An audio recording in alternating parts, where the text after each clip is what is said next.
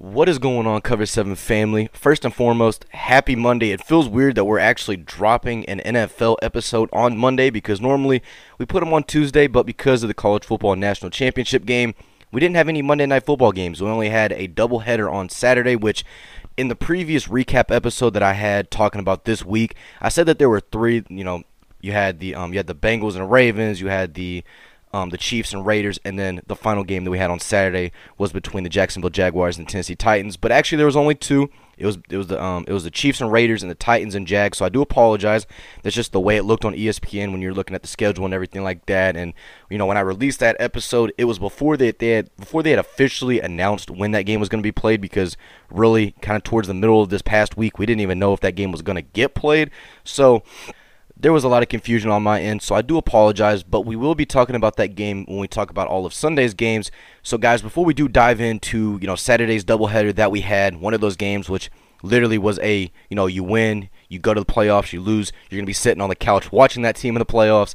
And then Sunday also had a decent amount, you know, of more playoff implication games. So, anyways, before we get into that, I just want to tell y'all thank you from the bottom of my heart for what you, what you all continue to do to show support, whether that is liking the podcast, rating it, sharing it, you know, just whatever y'all do. Seriously, it means the world to me. And guys, also, if you are feeling a little bit generous, Anchor.fm, they have a monthly supporter program, which is 99 cents a month, 4.99 a month, or um, 9.99 a month, which just it simply allows me to financially better the podcast, and then eventually, you know, once we hit certain certain milestones, I'll be able to release certain exclusive podcasts and everything like that to members. So, guys, thank you so much for all that you do. It's not required, not expected. I simply just appreciate y'all dropping a listen.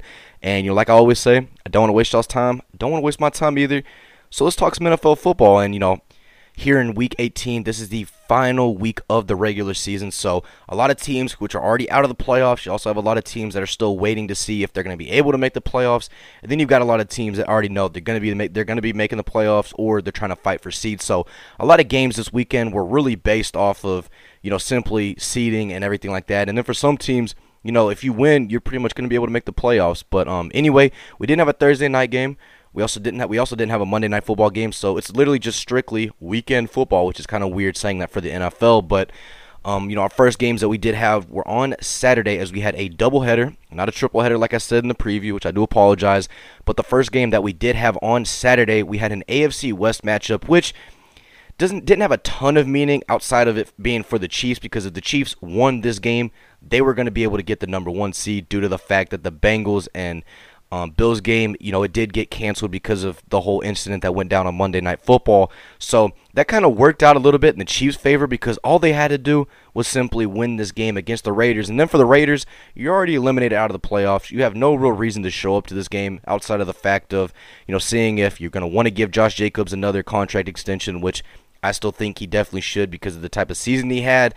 But also at the same time, it's all you're always very hesitant hesitant to give a running back another contract due to the fact that, well, to be frank, running backs are kind of easy to replace unless you got a guy like Christian McCaffrey or whatever. So, anyways, to talk about this game in particular, from the get go, the Kansas City Chiefs were absolutely on fire in the first half. They had 24 total points.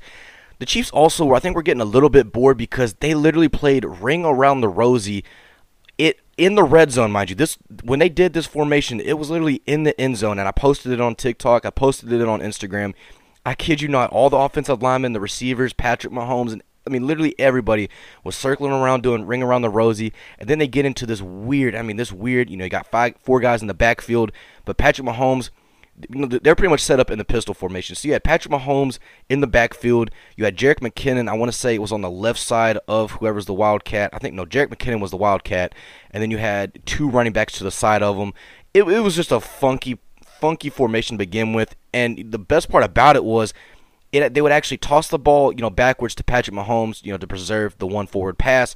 Patrick Mahomes would throw it to um, I almost forgot his name, Kadarius Toney. I don't know how I almost did and he would actually get into the end zone on that play. But unfortunately, the worst part about it is there would be a holding call, so it would get reversed, but the Chiefs would still score regardless on that next play, which would be a Kadarius Toney um, touchdown. And Kadarius Toney in this game looked pretty good, man. I mean, definitely didn't have any crazy yardage. Or, like any type of crazy yardage or anything like that, but you can definitely see the talent and you know the raw speed and athleticism is definitely there in that young man. But Um, anyway, also too, you know, in this game, Kansas City's pass rush. Now their defense looked really good in this game. Looked really good. Jarrett Stidham, who had a great week last week against the 49ers, which, as we all know, are the top defense in the NFL, had three passing touchdowns. It pretty much looked flawless in a game that, you know, the um, Raiders, to be fair, should have gotten blown out, but they only barely lost. So going into this this week, they definitely had a little bit of momentum, but it immediately got shut down by Chris Jones and Carlos Dunlap and that entire defense of the Kansas City Chiefs. And Patrick Mahomes, I, I really want to talk a little bit about Patrick Mahomes because this guy, you know, I, I was talking about Jalen Hurts being the front runner, and I still think Jalen Hurts technically should win. But when you look at the type of season Patrick Mahomes is having and compare it to when he won his first MVP in his second year in the league back in 2018, I mean, this guy should easily probably end up winning the MVP, and a lot, a lot of that is due to the fact of how statistically good he's been because he's first in the league in QBR, first in the league in touchdown passes, first in the league in passing yardage with over 5,000 passing yards on the season, and we're not even done with this season yet. So I think right now, I think, and also with how this game would go, I definitely would say that Patrick Mahomes has secured himself as the MVP frontrunner as of now because a lot of people gave up on this Kansas City Chief team and, you know, losing Tyreek Hill, who was a huge part of their offense. I thought the same thing. I'm like, okay, Patrick Mahomes, he's going to get shut down a little bit, but watching this season and how well he's been able to do with all the weapons, you know, next to him. You've had a lot of guys really emerge and step up. Isaiah Pacheco, Justin Watson, who's been a guy that hasn't really gotten talked a lot about. Heck, even Juju Smith-Schuster, Marquez Valdes-Scantling, MVS, and Kadarius Toney. I mean, the list goes on and on and on about how this Eric Bieniemy offense is really really helped flourish Patrick Mahomes. And, you know, another thing, too, with Eric Bieniemy, stay your rear end put as offensive coordinator. Don't even try to entertain anything about being a head coach because with Eric Bieniemy, the best thing he can do is just continue to, you know, help run Andy Reid's offense, help Patrick Mahomes continue to, you know, develop into an absolute you know one of the best quarterbacks of all time which the trajectory that he's going is likely what's going to end up happening but Anyways, with how this game would go, it was completely Chiefs from start to finish as the Chiefs would go on to dominate the Las Vegas Raiders, being able to clinch the number one seed in the AFC and get that first round bye with a score of 31 to 13, getting the victory over the Raiders. And for the Raiders, their season is officially done with now. You know, you finish your first year under Josh McDaniels, six and eleven, a season in which was very disappointing, similar to you know your division counterparts in the Denver Broncos, which you went out and got big time players. Broncos got Russell Wilson, the Raiders got Davante Adams, and things just didn't work out that well. And you know, both teams under I guess you could say first year head coaches. I mean, Josh McDaniels already has some experience being the Broncos head coach forever ago, but technically with new teams it was their first season and we saw what happened with Nathaniel Hackett. I think Josh McDaniels might be a little bit of a different different case, right? Cuz when I first heard of this hire, I'm like the Raiders are going to be horrible. They're not going to, you know, make the playoffs, which I mean, they didn't make the playoffs, but at times a lot of that didn't really seem to be Josh McDaniels' fault necessarily, right? I mean, lot, there's only so much you can do as a coach, especially when you're at the professional level, because these guys are getting paid to play too. It's not like when you're down in the college level or when you're at high school level, and it's a lot easier for these guys to listen to you, right? These guys are getting paid to do, you know, what they feel is right, and you know, getting paid to play how they want to play, and being paid to, you know, exceed what they're supposed to do, and I just think, you know, a lot of that blame shouldn't go necessarily on Josh McDaniels, and obviously he's not completely innocent. There has been moments, but definitely, I think the new era of Las Vegas is going to be a, a big difference, right? Derek Carr is probably going to end up getting traded in the offseason. That's why they sat him these these two final games. Davante Adams has said he's wanted to stay with the Raiders. Now, we'll see how that kind of goes throughout the offseason, which I mean, could always change. But regardless, the Chiefs, they're headed into the playoffs with a first round bye as they were able to clinch the first seed or the number one seed in the AFC with this victory against the Las Vegas Raiders. And you know, we had a doubleheader on Saturday, so obviously that means we had one more game. And in our prime time game, one of the biggest, impactful games we had of the entire weekend down in the AFC South. We had a you know you know must win game scenario between these two AFC South opponents as we had the Tennessee Titans taking on the Jacksonville Jaguars and you know, for both of these teams, you definitely had polar opposites to start the year, right? For the Tennessee Titans, you started the year five and three. For the Jacksonville Jaguars, not as great. Looked like it was going to be another season in which you were just going to, you know, slowly rise up the draft boards instead of slowly rising into playoff pictures. And well, they turned things around later in the season. Would get on a pretty decent win streak and would pretty would go into this game. They would finish on a four game win streak. So I mean, it was looking pretty good for the Jacksonville Jaguars, you know, at least under Doug Pederson. Now, Trevor Lawrence has been able to develop properly and look like, you know, the number one pick that many Jaguar fans and the Jaguar organization expected, you know, when they did pick him number one uh, number one overall coming out of the 2021 draft and this game is going to be the biggest one of his career so it's going to be interesting to see how would he do in a game of this type of magnitude and then on the flip side for the Tennessee Titans you know, how much are you going to be able to rely on Derrick Henry in terms of offensive production? Because, yes, Derrick Henry does have a pretty good track record against AFC South teams in which he's killed the Colts, killed the Titans, and has definitely killed the Jaguars in the past. So, you know, would Derrick Henry be able to get things going, and would that be able to translate into the second half, which has been something we'd seen him struggle a lot with this year, getting really hot in the first half, putting up over 100 yards rushing, and then only putting up under 10 rushing yards in the second half. So, if the Titans wanted any chance to win this game, it was going to have to heavily rely on the hands of Derrick Henry because once again, you don't have Ryan Tannehill, Malik Willis is not starting, so now you're down to former Tennessee Volunteer quarterback Joshua Dobbs as your starter going into this game. And in all fairness to Joshua, he really didn't play that bad in this game. 20 29, 179 yards passing with one touchdown and one interception. I mean, realistically, really was not that bad. But the biggest thing that you've got to take away from this game is the fact that the Titans, you know, offensive line is absolutely demolished with injuries, right? I mean, one of the more injury riddled offensive lines we have in the entire NFL. And it showed in this game as the Jaguars pass rush. They were able to get to him a ton in this game. Now, only had four sacks on the night, which is not bad by any means, but there were a lot of crucial turnovers that came in this game, one of which would actually be the game winning strip sack fumble, which Josh Allen would recover. No, not Buffalo's Josh Allen, Jacksonville's Josh Allen, as he would return it for the touchdown to give the Jaguars a 20 to 16 lead over the Tennessee Titans. And I don't know if y'all, I mean, y'all probably should remember. I don't know why I'm talking like you wouldn't, but a little bit early on, I was talking about, you know, if the Titans wanted any type of chance in this game, you had to get Derrick Henry going, right? Get him going throughout the entirety of the game. Don't let it be where he just gets 100 yards in the first half and does not doesn't really do much in the second.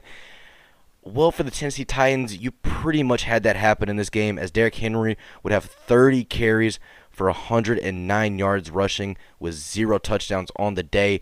And statistically, when you look at that, it's not that bad, but you got to look at some of the other stats. His longest rush of the night was only 14 yards. Now, he did deliver another Josh Norman esque uh, stiff arm, which he delivered, I think it was to Rayshawn Jenkins. So that was kind of cool. But outside of that, ton of credit to Jaguars defense. We're kind of eliminating Derrick Henry out of the offensive plan for the Tennessee Titans. And also, too, Dick Henry actually lined up in his little quarterback formation that he had. I don't know if y'all remember. But a few years back, I think it was in the 2019 playoffs when the Titans were playing the Ravens. You know, he did that little, you know, kind of jump up pass into the end zone. And well, he tried to do that against the Jags. The Jaguars defense pretty much read it through and through. Now, they would get called for defensive pass interference, which I didn't really see much on Andre Cisco, the safety that came down to help. But regardless, the Jaguars defense was absolutely on fire tonight, really living up to their old Sacksonville um, Saxonville name that they always had when they had Jalen Ramsey, Calais Campbell, Dante Fowler, AJ Bouye. I mean, that was that was such a fun time to watch the Jaguars, and their defense is very resemblant of that. And you know, really, this game didn't have a ton of offense because the Jaguars' offense wasn't that much better. And I know Trevor Lawrence in his um, post game little interview that he gets, he even said too the defense won them this game. Uh, Trevor Lawrence on the day would go 20 of 32 for 212 yards passing with one touchdown and zero interceptions. They missed a few opportunities, but at the end of the day, it really didn't affect them too bad because, well, to be to be frank, their defense picked up a lot of the slack that they left off. But one guy that really did win in this game is Christian Kirk because in his contract, I think I, I forgot what it was. And it's like if you get over 100 receptions or something like that, and you only needed, I think it was two catches and 91 yards to be able to get a total of $1 million in bonus incentives. And he was able to reach both of that as he would have six receptions on the day for 99 yards receiving and one touchdown. So Christian Kirk absolutely balled out in this game, and definitely you could tell he had a little bit more of a chip on his shoulder because, to be frank, if you had a million dollars sitting on this game and all you had to do was get two receptions and 40 or like 90 something yards, you definitely would try the heck out of it. But for all the people out there that gave you know Christian Kirk a lot of crud or you know kind of questioned the signing of Christian Kirk to that contract extension that the Jaguar the contract that the Jaguars gave him at least you can kind of see now where the potential was because if you watched him at all during his days at Texas A&M, he was an absolute beast. I mean, had Kyler Murray as, as a quarterback, had Kyle Allen as his quarterback. I think he had Kellen Mond for a little bit too. So he had some pretty good quarterbacks during his time. And when you give him a guy like Trevor Lawrence, you, you're you're easily going to be able to get you know one of the better wide receivers in the league, and that's what exactly what Christian Kirk has been for the Jaguars this season. As for the first time in his career, he's had a 1,000 yard receiving season. So I think so far it's safe to say he's lived up to that contract. Now, is he top 10 in the league or anything like that? No, but definitely is a reliable uh, wide receiver one for them right now before Calvin Ridley comes back next season. But regardless, talking about how this game went, Jacksonville, their defense will come up clutch, getting that strip sack fumble for a touchdown off of Joshua Dobbs as the Jacksonville Jaguars for the first time since 2017, which is weird to say that it has now been six years since then.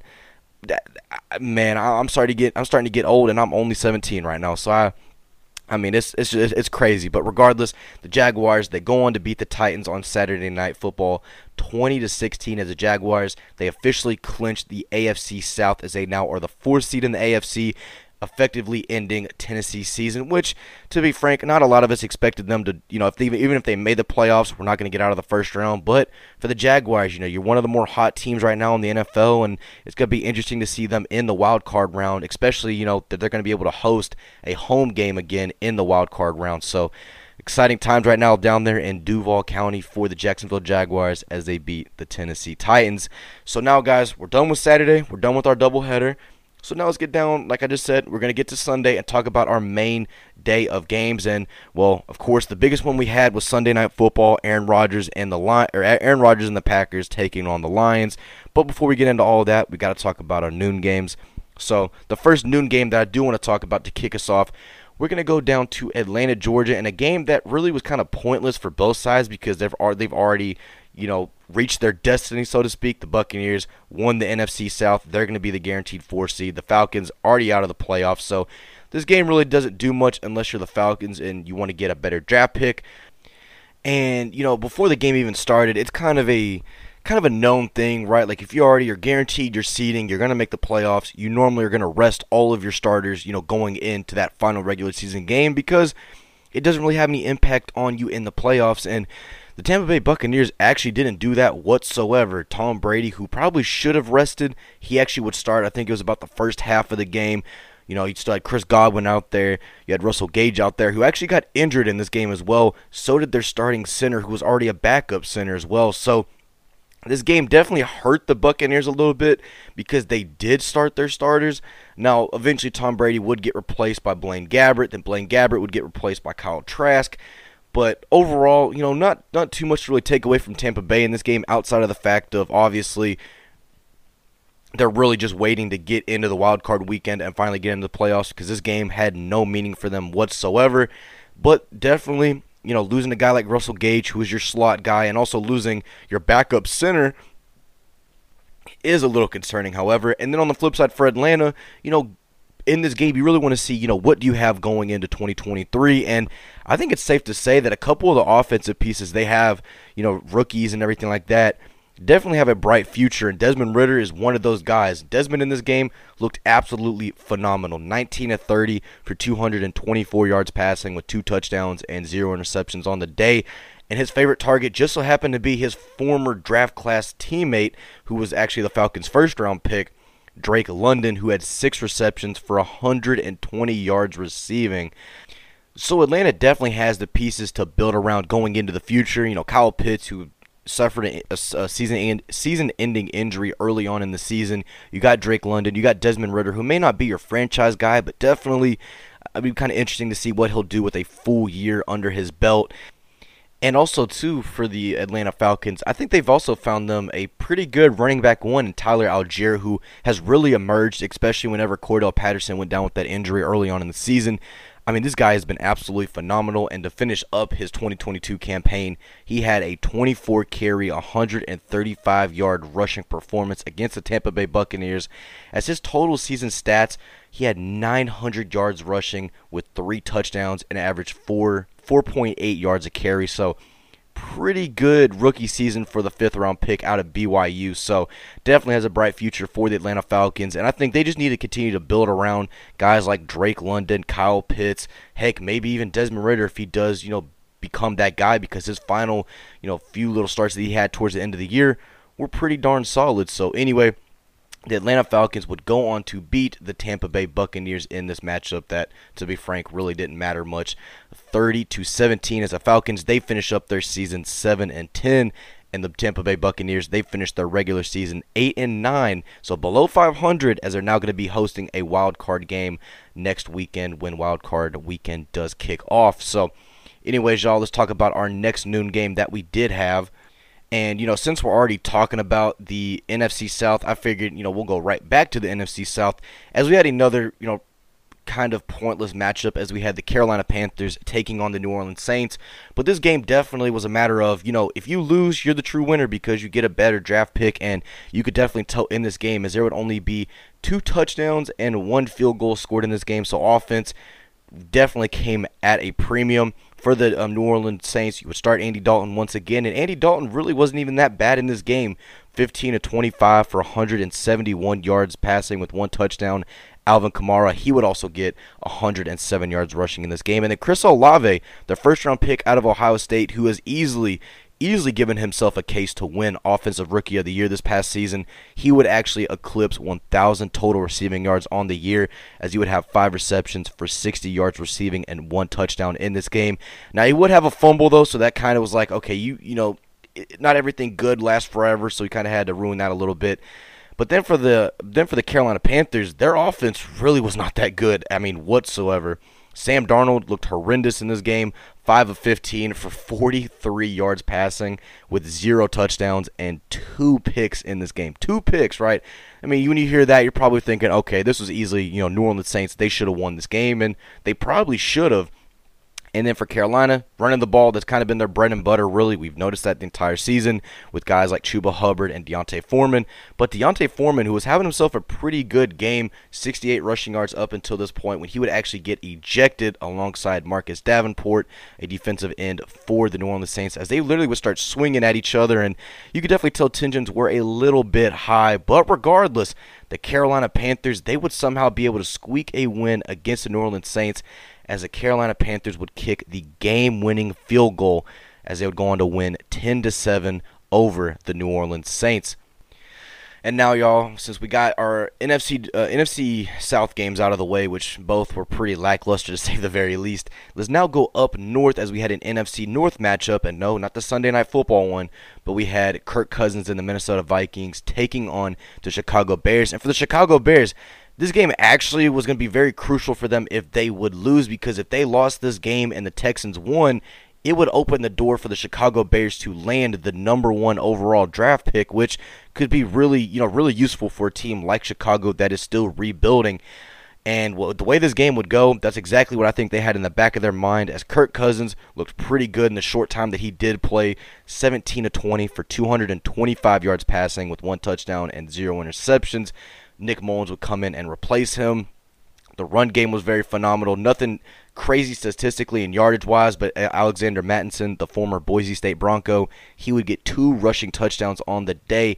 And then for Chicago, you know, you decided to sit Justin Fields. I'm pretty sure they did in this game. I don't remember if it was injury based or just sitting him because there's no reason to play him in this game.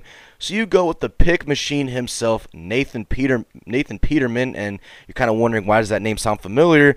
Well, back when Nathan Peterman was the backup and starting quarterback for the Buffalo Bills, he had that infamous five interception game against the uh, at the time. No, they, no, they actually already made the transition against the Los Angeles Chargers, and kind of always, it's kind of been a meme ever since then. So Nathan Peterman was starting this game, and he would go 11 of 19 for 114 yards passing with one touchdown and zero picks.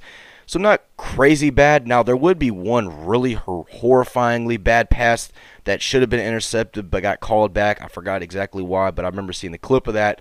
Um, but for Chicago, I mean, there wasn't really a lot to expect out of this game, especially with all the guys that you had out. Um, Chase Claypool only had 29 receiving yards in this game. Cole Kmet, 57 receiving yards for a touchdown. But when you have Nathan Peterman starting as your quarterback, you know times are rough. And if you're a Chicago Bears fan, you're just ready to get out of the season.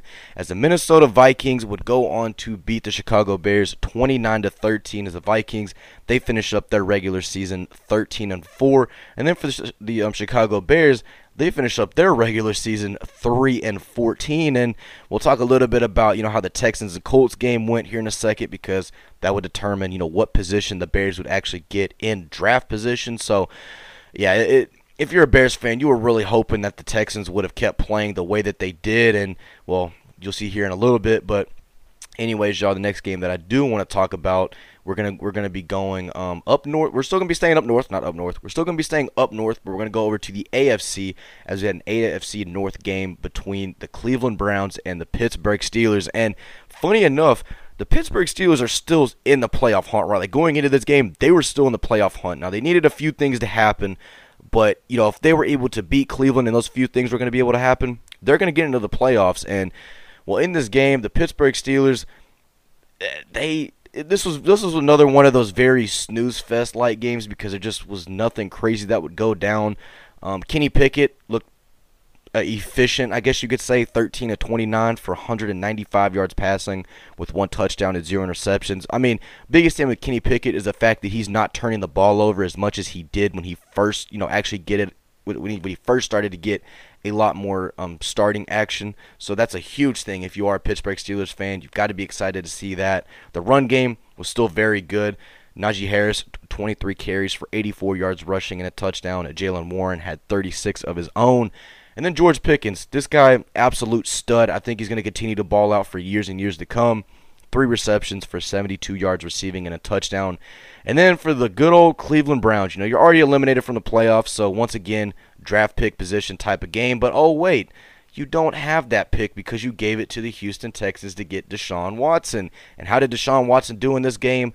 19 to 29 for 230 yards passing with two passing touchdowns. So, I mean, hey, that's pretty good but he also had two interceptions on the day. And actually, I mean, he was Deshaun Watson was running for his life in this game. Got sacked seven times. Yes, seven times in this game, Deshaun Watson would end up on the ground. Alex Highsmith, who's been a real bright spot on this Pittsburgh Steelers defensive line and edge rush wise, I guess you could say, as you'd have two two and a half sacks in this game. Cameron Heyward would have two of his own. Terrell Edmunds would have one. T.J. Watt would have half a sack. Larry Ogunjobi would have one sack against his former team. I mean, this this Steelers defense was absolutely tearing up the Browns' um, offense as the Pittsburgh Steelers were going to beat the Browns 28 to 14. As the Pittsburgh Steelers, you know, all they had to do was win this game and wait, and well, hey, they would have a chance in the playoffs. And then for the Browns going into 2023, I mean, there's I mean there's still a lot of positives that you can get out of Deshaun Watson. You've got to wait and see, you know, let him get another full training camp, you know, actually being able to, you know, I, it's it's one of those situations where you you really can't just judge him off of this this season's performance because he had to sit out the first 11 games, which we I'm not I'm not really trying to you know get into that whole discussion about him and everything like that. But considering he had not played football, like actual actual you know game football, not I'm talking preseason and everything like that. I'm talking regular season, playoff, whatever. Has not played any type of football like that since back in since back in 2021. So there's something to kind of remember a little bit before making a lot of judgment on Deshaun Watson and his playing. Because to be frank, I mean, yeah, he's getting paid 230 million dollars guaranteed, so there really shouldn't be a lot of lenience, so to speak. Because if you're getting paid that much money, you're expected to play at a level that can bring that franchise a Super Bowl, right? And right now he's not doing that, but I think the Browns they understood, you know, what was going to happen this year, so giving him these last few games was kind of just to get him a lot more reps. And I guess we'll see how good the Browns are in 2023. So, anyways, y'all, the next game that I do want to talk about, we're going to go back down south, but we are going to stay in the AFC as we had. And this game was easily, I mean, easily the most snooze fest game that you will ever watch. As we had the New York Jets taking on the Miami Dolphins, who did not have Tua Tagovailoa. They did not have um, Teddy Bridgewater. So they're now down to former Kansas State quarterback Skylar Thompson. And oh man, was this game just completely offensively lackluster. Now, if you liked really good defense, this was a game for you because go, you know, going into the fourth quarter, there was only three field goals that were scored in this game and no touchdowns. So there was only a total of nine points going into the fourth quarter. And funny enough, in the fourth quarter, there would only be two field goals scored and a safety. So we had pretty much every type of way you could score outside of a touchdown in this game. Um, for the New York Jets, you didn't have Mike White in this game. Zach Wilson, they're not going to play him for the rest of the season. So you're down to former Super Bowl champion quarterback Joe Flacco. And how did Joe Flacco do in this game?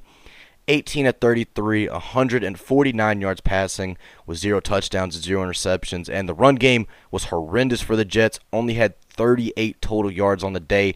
And the one bright spot that the Jets had in this entire game, and pretty much what's been almost in their entire season so far outside of their defense, was their first round pick out of Ohio State in Garrett Wilson, as he had nine receptions for 89 yards receiving in this game and also had one of the best plays of the day as he pretty much was going to be surely tackled about midfield area literally just escaped three defenders and then tumbled I think he tumbled out of bounds I don't remember the exact play but I do remember it was something along those lines so really outside of that the Jets had nothing going for him in this game and Miami's offense really was not that much better the only thing that they did really better than the Jets was run the ball, 162 total rushing yards on the day. Jeff Wilson and Raheem Mostert both had about 70 apiece.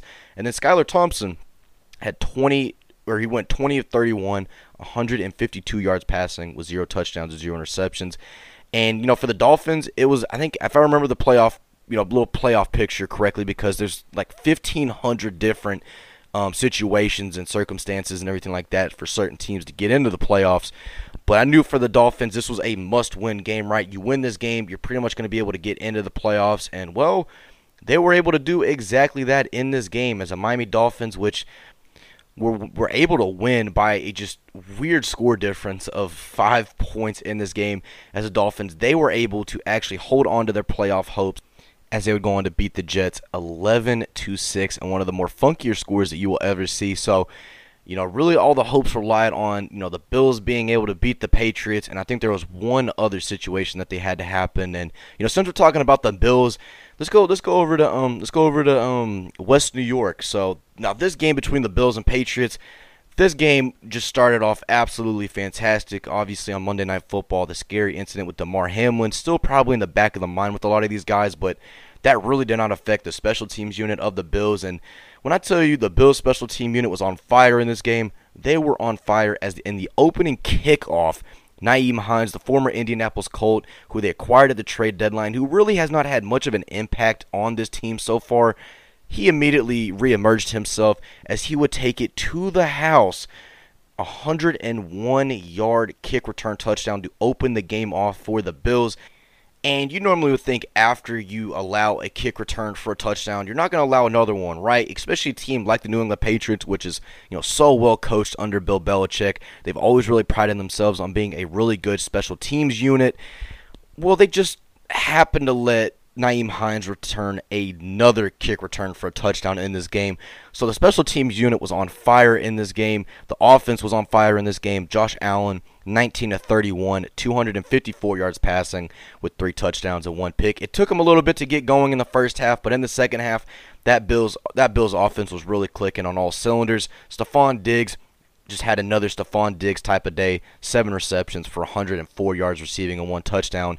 John Brown, a name that probably a lot of us had not heard for a while now. He had one reception for 42 yards receiving and one touchdown, which that was a great pass by Josh Allen, but an even better catch by John Brown as he would extend it into the end zone. And I mean, this was really just Buffalo from start to finish, and you could tell definitely with Damar Hamlin that was a huge reason and what kind of helped elevate them to win this game.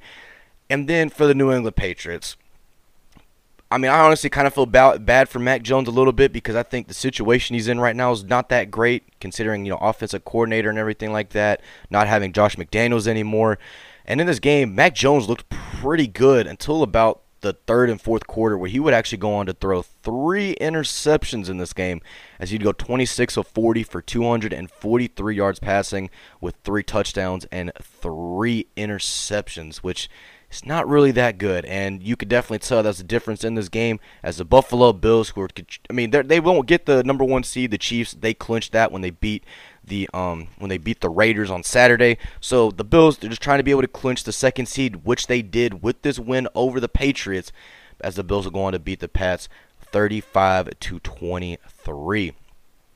Now, y'all, for our next game, and and, and a little bit earlier when we are talking about you know the Bears, they, you know if they want to get that number one overall draft pick, they need the Texans to lose, or they need the Texas Texas to win. My bad, and they needed to lose. Well, their wish literally came true because the Texans just simply Texan themselves out of the number one overall pick in this game by and you'll never guess by the margin either by half a game because the Texans who played the Colts to I think was to begin the season and they tied in that game that tie would ultimately cost the Texans the number 1 overall pick. As in this game between the Texans and Colts a, a game in which literally I don't think should have even been played and obviously it was going to get played regardless but I'm just saying just because both of these teams are absolutely horrible and it just seemed like the Texans out horribled themselves because, well, Davis Mills, who really didn't even play that bad despite throwing two interceptions, would go 22 of 38, 293 yards receiving, or not receiving, uh, passing with three touchdowns, and then those two interceptions. We also saw a familiar face and Brandin Cooks finally reemerge, which we hadn't really seen him do much this season. Five receptions for 106 yards receive, receiving and a touchdown. Jordan Akins four receptions for 70 yards receiving and two touchdowns. And then good old Sam Ehlinger. Now, me being a TCU fan, I remember the days of Sam Ehlinger, you know, oh, we're back and this and that. You know, us pretty much dominating Texas during his tenure. So I know what type of quarterback you're going to get out of Sam Ehlinger, But I still like the kid. I think he's a pretty good quarterback. But in this game definitely did not help his argument whatsoever for him to continue to be a starter in the league, as Sam would go 23 of 35 for 209 yards passing with two touchdowns and two interceptions. But Zach Moss, you know, the former Buffalo Bill who was in that trade for Nyheim Hines, who had an absolute career day against the New England Patriots, he would actually do pretty good against the Texans. 18 carries for 114 yards uh, rushing and one touchdown. And the way that this game finished was absolutely just hilarious because, well, the Texans were down by seven points at one point. You know, the Colts, they kicked a field goal, and all they had to do was just hold the Texans, just hold the Texans, and it would be the game, right? Or just tie it, right? Seven points, just tie going to overtime and see what happens then. The Texans, they go down the field and they score, and then they go for two. And lo and behold, they go for two, and they literally make it as Davis Mills connects with uh, Jordan Akins, and then the Colts can't do anything on the drive after that, as the Texans literally just finesse themselves out of the number one overall pick in the draft. And honestly, the more I continue to think about it, it's probably not as bad as a lot of people make it sound because the Bears, they already have their franchise guy, Justin Fields. So if the Texans do want to go quarterback, you should be fine because Bryce Young and CJ Stroud will both still be available at that point. Now, you never know what the Bears are going to do. They might pull off some weird trade or they might trade down and let a team get up there. So, something to kind of monitor a little bit when draft day comes around. But regardless, this was probably one of the most Texan things that you will ever see happen as they literally all they had to do was just not win the game. And funny enough, that final drive, Davis Mills will literally throw up a Hail Mary on fourth and 20 and it would bounce right into the hands of Jordan Akins. So it's one of the things where luck literally just shot the Texans in the foot as they had gone to beat the Colts 32 to 31. As this will probably also be the last time that we ever see good old Jeff Saturday coaching in the NFL as his little tenure as the um the uh, interim head coach for the Colts was an absolute dumpster fire. It got all started as they were able to beat the Raiders in Las Vegas, but then they were also gave up the largest comeback in regular season history, when which they led the Minnesota Vikings 33 to 0 at half and were able to actually lose that game. So, yeah, definitely not a great time if, you know, you really supported Jeff Saturday. I re- I initially did, but after seeing how all that went down, definitely do not think he should be returning to the coaching level at the NFL at least for a little bit until he gets a little bit more stuff under his belt. But anyway, we only had one more uh, noon game that we got to talk about, and we're going to go back up north into the AFC North as we had yet another AFC North matchup as we had the Ravens taking on the Bengals. And for the Ravens, Tyler Huntley would still be a little bit banged up with his shoulder, so now you're back down to former Oregon Duck quarterback Anthony Brown, and you can already bet your sweet dollar bottom, or however that quote goes, you did not really have much offense in this game, and that's exactly what would happen. And then add, add on top of that, also, you didn't have your number one running back in J.K. Dobbins either. So, yeah, not really ideal because this offense is literally made to surround Lamar Jackson, and when you haven't had Lamar Jackson for as long as you have had not had him, it's going to hurt you a little bit. But you still are you still have made the playoffs. Same with the Bengals, and well, with the Bills winning their game against the Patriots, the Bengals they weren't going to be able to get the number two two seed. So just get a win, get the three seed, and then call it a day. But um, anyway, in this game, Anthony Brown just just looked abysmal. 19 of 44, 286 yards passing with zero touchdowns and then two interceptions. Kenyon Drake and Isaiah Likely were really the only two, you know, bright spots for the Ravens in this game on offense.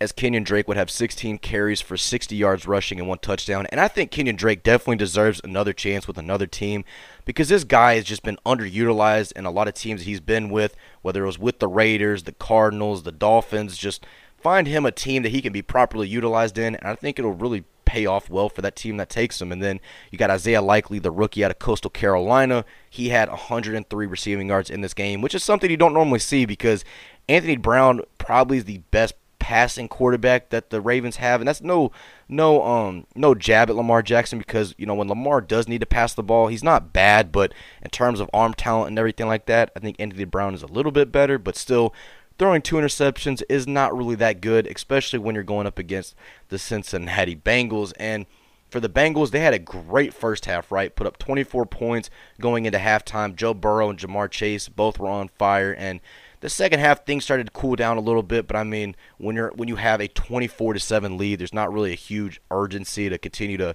drive up the score necessarily.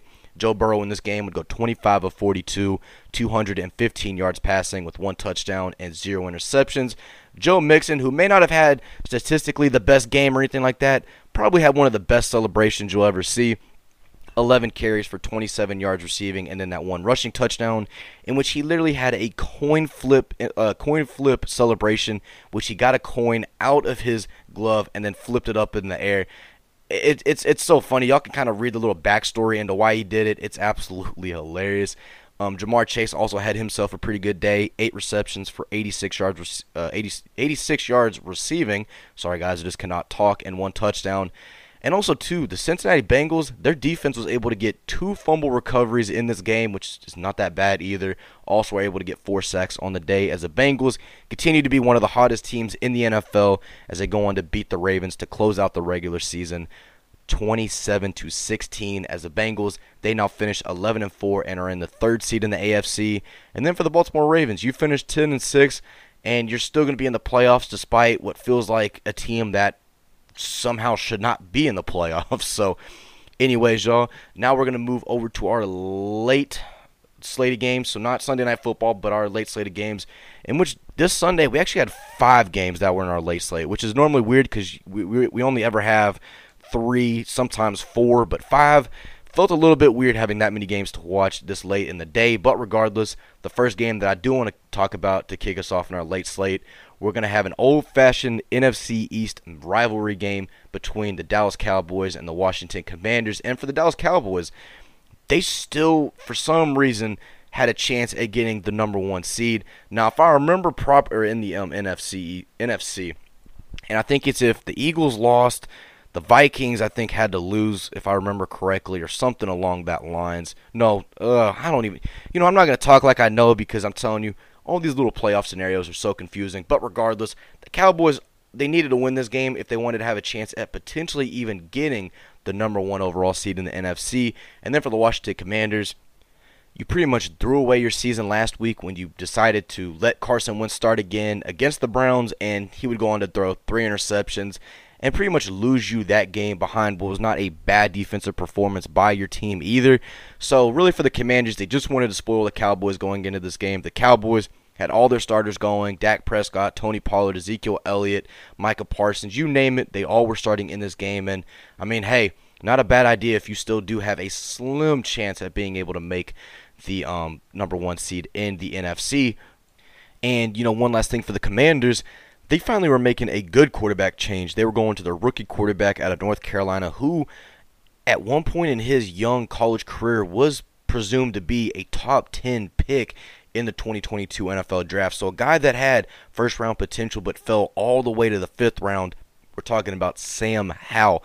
Now, Sam Howell would be making his first career start in this game, so still very young, very inexperienced. But the Commanders, they wanted to see what they had in Sam Howell. And in his first ever career passing attempt, he would connect with Terry McLaurin on a 16 yard touchdown pass. So his first ever career pass attempt also led to his first ever career touchdown. So it was a pretty solid start for Sam Howell and the Washington Commanders. And it would just only continue to get better for the Commanders the rest of the game as Sam Howell, in his first ever start, would be able to get the upset win over the Cowboys. And Sam Howell on the day would go 11 of 19 for 169 yards passing with one touchdown and one interception. And he also had 35 rushing yards and one rushing touchdown, which even back to his days as a Tar Heel up there in North Carolina, has always been an underrated part of his game, right? A part of his game that you would not expect from a guy that throws the football as well as Sam Howell does. And you could tell in this game that the Commanders they really needed a guy like Sam Howell that's able to pinpoint the ball and you know just have a strong and accurate arm like he does. Terry McLaurin and Jahan Dotson both had over 70 yards um, receiving. Terry McLaurin had one receiving touchdown, which was the one and only that Sam Howell had in this game. But the biggest thing we've got to talk about is how poor the Dallas Cowboys looked in this game. And the fact of the matter is, is that the Cowboys pretty much had their starters in for the entire game too. So they didn't, you know, didn't sit anybody at halftime. You know, didn't do anything like that. They had their starters play the entire game, and it was just it, it was it was definitely hard to watch if you were a Cowboy fan, myself included. Dak Prescott has just had, I mean, in this game had one of his worst games in his career. 14 of 37 for 128 yards receiving or passing with one touchdown and then one interception. And that one interception was a pick six right to Kendall Fuller too. So not really that great. And Dak Prescott's turnovers turnover issues continue as that is now his 15th interception on the season and also his seventh straight game with an interception. So not a great stat for Dak Prescott by any means. And I, you know, it's just one game, so I don't want to overreact and blow it up out of proportion. But I mean, if you play like this against Tampa Bay next weekend in the wild card wild card round, it's going to be a quick one and done for you because you know compared to how it was last year when you were in your wild card game, you know you will not be playing at home. You'll be on the road in Tampa Bay, so something to kind of watch out for. And then also for Dallas, the run game, which has been so strong for them the entire season, pretty much got shut down by the Washington Commanders. And, you know, like I said, Washington's defense has been solid throughout the entire season. And their defensive line, which is one of the best parts about their defense, it completely shut them down. Ezekiel Elliott only had 10 rushing yards on the day on 8 carries. Tony Pollard only had 19 rushing yards on 7 carries. And really, the offense just couldn't get anything going. There was only one touchdown in this game by the Cowboys, and that'd be that pass that Dak would throw to CeeDee Lamb. And CeeDee Lamb was really the only bright spot that the Cowboys had. Five receptions for 52 yards receiving and one touchdown. And just, it was a awful day. I mean, awful day for that Dallas offense, and definitely not the type of momentum you want to have going into next week, considering you're going to be playing Tom Brady and the Tampa Bay Buccaneers. But regardless, the Washington Commanders to wrap up their 2022 season. They end it with a high note, knowing now that Sam Howell might be legit, you know, if properly developed and, you know, potentially just coached right. This guy could turn into, you know, at least your quarterback for the next few years. So at least Washington was able to end it on a good note as they go on to beat the Cowboys 26 to 6. I mean, man, that hurt me as a Cowboy fan a little bit. I'm not gonna lie, cause I, I, I mean, I expected us to win, but I mean, if we lost, I wouldn't have been shocked. But to lose by that much to our rivals, definitely hurt a little bit more than normal. But now, y'all, we're gonna head out west, most specifically in the Bay Area, as we had the Arizona Cardinals taking on the San Francisco 49ers, and if you've already seen the score and watched the game, you know that this was San Francisco from start to finish. But one of the biggest headline going into this game was the fact that it would be J.J. Watt's final game as an NFL player, his final game as a professional player, which is truly sad to say. The three-time Defensive Player of the Year made it to numerous Pro Bowls, had so many great years with the Texans. You know, then went to Arizona and struggled with injuries for the most part, but I mean, how fitting was it in his final game as a you know professional? He would finish it with two sacks in this game. I mean, that's that, that that's just something you can't write. It's kind of similar to the whole Bills thing. I mean, it's literally something that comes straight out of a you know story. Now, outside of you know all the happiness for J.J. Watt in his final game and everything like that, there was not a lot to be happy about if you were Arizona in this game because Brock Purdy diced up your defense like it was nothing. 15 to 20 for 178 yards passing with three touchdowns on the day and zero interceptions. And that's also too why he was sacked four times in this game as well. You know, two of those coming from J.J. Watt. Um, rushing wise, San Francisco, San Francisco really didn't have an issue. Elijah Mitchell, who's finally back coming off an injury, 55 yards rushing and two touchdowns. Christian McCaffrey, CMC, did his thing, 45 yards rushing. He also had 34 yards receiving and a touchdown. So this game was pretty much San Fran from start to finish. George Kittle had two receiving touchdowns in this game. Um, I mean, him and Brock Purdy have looked pretty good together. I won't lie. I mean, seeing these past few games that Brock Purdy has started, I mean, it's been a pretty good connection, if you ask me. And I'm so sorry I just said that, but but anyway. And then for the Cardinals, you know, you're back with David Blough after you bench Trace McSorley, and well, David Blough definitely didn't look any better than Trace McSorley, as David Blough would go 14 of 18 for 180 yards passing with one touchdown and two interceptions. Then Trace McSorley would come in. He would go 6 of 9 for 29 yards passing and one interception. And it was just it was just a bad day. It, it was it was a really bad day for the Arizona Cardinals and I mean, once again, San Francisco, one of the hottest teams right now in the NFL, alongside teams like the Bengals and Bills, and definitely a team if you're in the NFC you are not wanting to play as the 49ers going to finish their regular season with a 38 to 13 win over the Arizona Cardinals. Now we're going to stay out west, but we're going to go up just a little bit more north as we had a big time playoff implication game, right? Uh, between the LA Rams and the Seattle Seahawks. And for the Seahawks, if you wanted any chance at making the playoffs, you had to win this game and also you had to have I think it's yeah, Green Bay lose. So you had to win this game and then have Green Bay lose.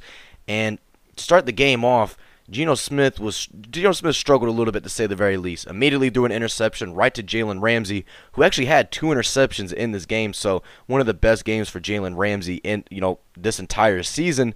But outside of that, Geno Smith would make Seahawks history in this game as well, becoming the all-time leader in a single season um, passing yards, so broke Russell Wilson's record, and, and only one season as a starter too, which is kind of funny to think because he pretty much had the same weapons all around him.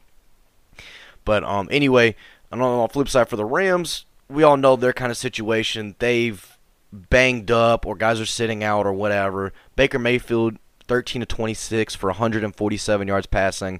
Didn't get a touchdown, but did have one interception. Um, Geno Smith, 19 to 31 for 213 yards passing with one touchdown and those and then those two interceptions to Jalen Ramsey.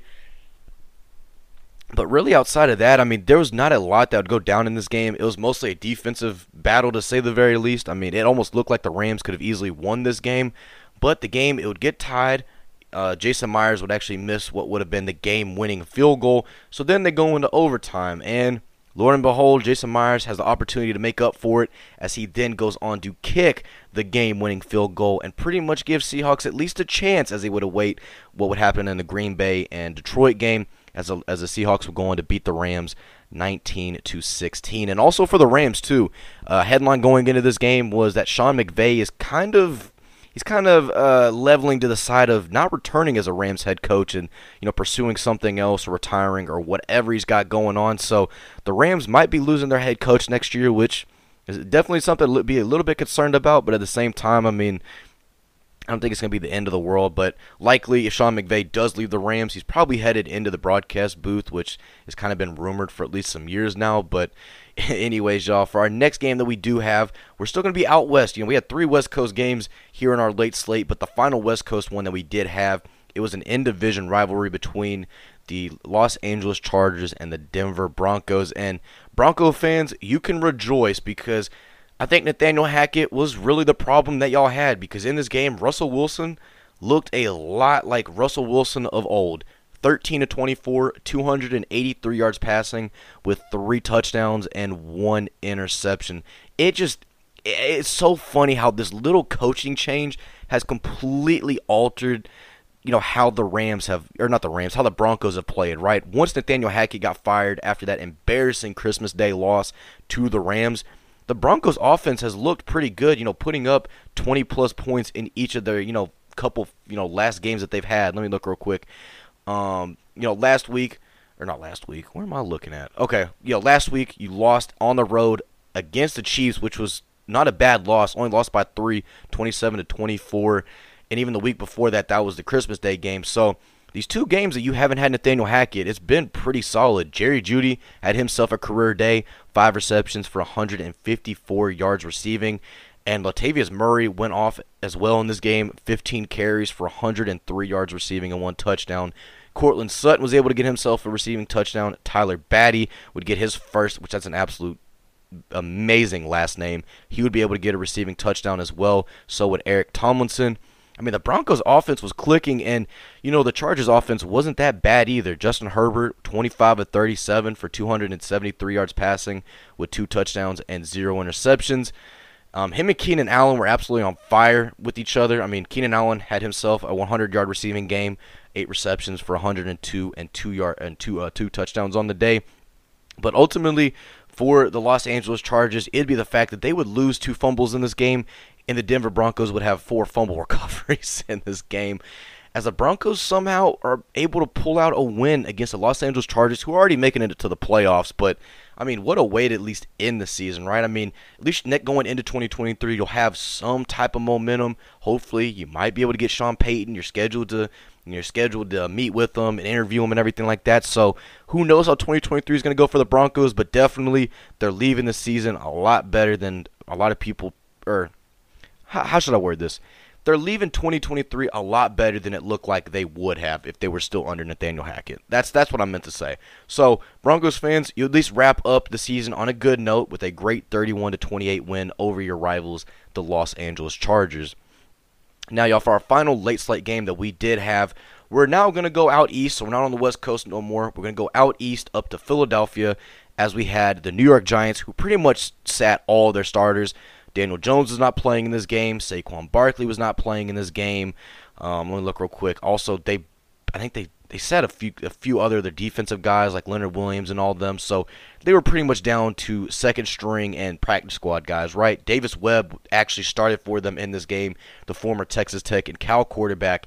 And um, funny enough, this game was pretty close through about three quarters. Now Philadelphia they led 16 to zero at half, but in the second half, things started to take a turn a little bit. As in the fourth quarter, the Giants they would put up 13 points on the Eagles.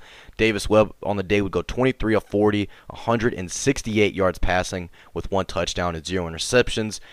Uh, but really, out of that, not a lot would go you know go down for the Giants offensively. Their defense didn't play that bad either. Got three sacks on the day, five tackle for losses.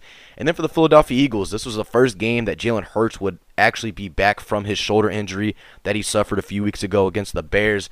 And Jalen Hurts would go 20 of 35, 229 yards passing with zero touchdowns and one interception. So not the greatest game out of Jalen Hurts, but he did make a couple good throws to guys like AJ Brown or that he had a really good one to AJ Brown, as AJ would have 95 receiving yards on the day. But the run game was the biggest part for the Eagles in this game. You know, trying to get get the ball and get the um, defenders away from Jalen Hurts because you don't want him to re-aggravate that injury right before you're about to, you know, go into the playoffs. Now the Eagles, with the win that they got um, in this game against the Giants. It gave them the first round bye as they clinched the number one seed in the NFC. So for Cowboy fans, I mean, you already knew you weren't going to get it because you lost to the Commanders, but now you know 100% you're not going to get it because the Eagles would go on to beat the New York Giants. As the Eagles, with this win over the Giants, once again, they clinched the number one seed in the NFC with a 22 to 16 victory over their NFC East rivals. So, I mean, hey, may not have been the prettiest win, but a win is a win. As the Eagles, once again, they clinched the um, number one seed in the NFC.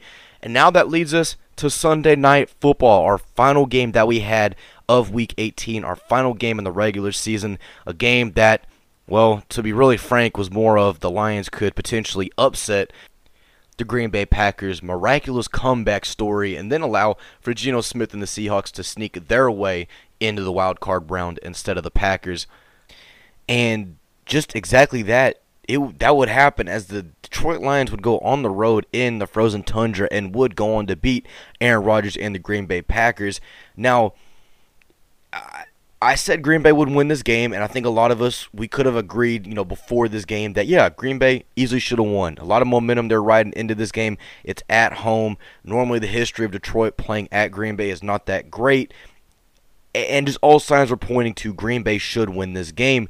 Now, Aaron Rodgers didn't really do bad until their final offensive drive in which he threw the game-losing interception to Kerby Joseph, the rookie uh, safety for the Detroit Lions as Aaron Rodgers on the day would go 17 of 27 for 205 yards passing with one touchdown and one interception. Um, and then for Green Bay, also another bright star that they did have in this game was Christian Watson, a guy that, like like like a lot of people thought, myself included, was a bust. I mean, after the first couple weeks of the season, we're looking at this guy really, you know, worthy of a second round pick, but the way that he finished the second half of the season, he truly looks like he could potentially be the wide receiver one or wide receiver two of the future for the Packers. You know, once the, the once this era of Green Bay Packer football is gone, and well, and then on the other side of the football, the Detroit Lions. I mean, man, they may not have all the talent in the world, they may not have the big names, but they are gritty, they are aggressive, and I mean, they just refuse to go down without fighting, and they did exactly that. Jamaal Williams made Lions history as he broke Barry Sanders' single season touchdown record with with his um I think it was let me look real quick. He scored two in the game against Green Bay, but I'm trying to remember to make sure I get the exact amount.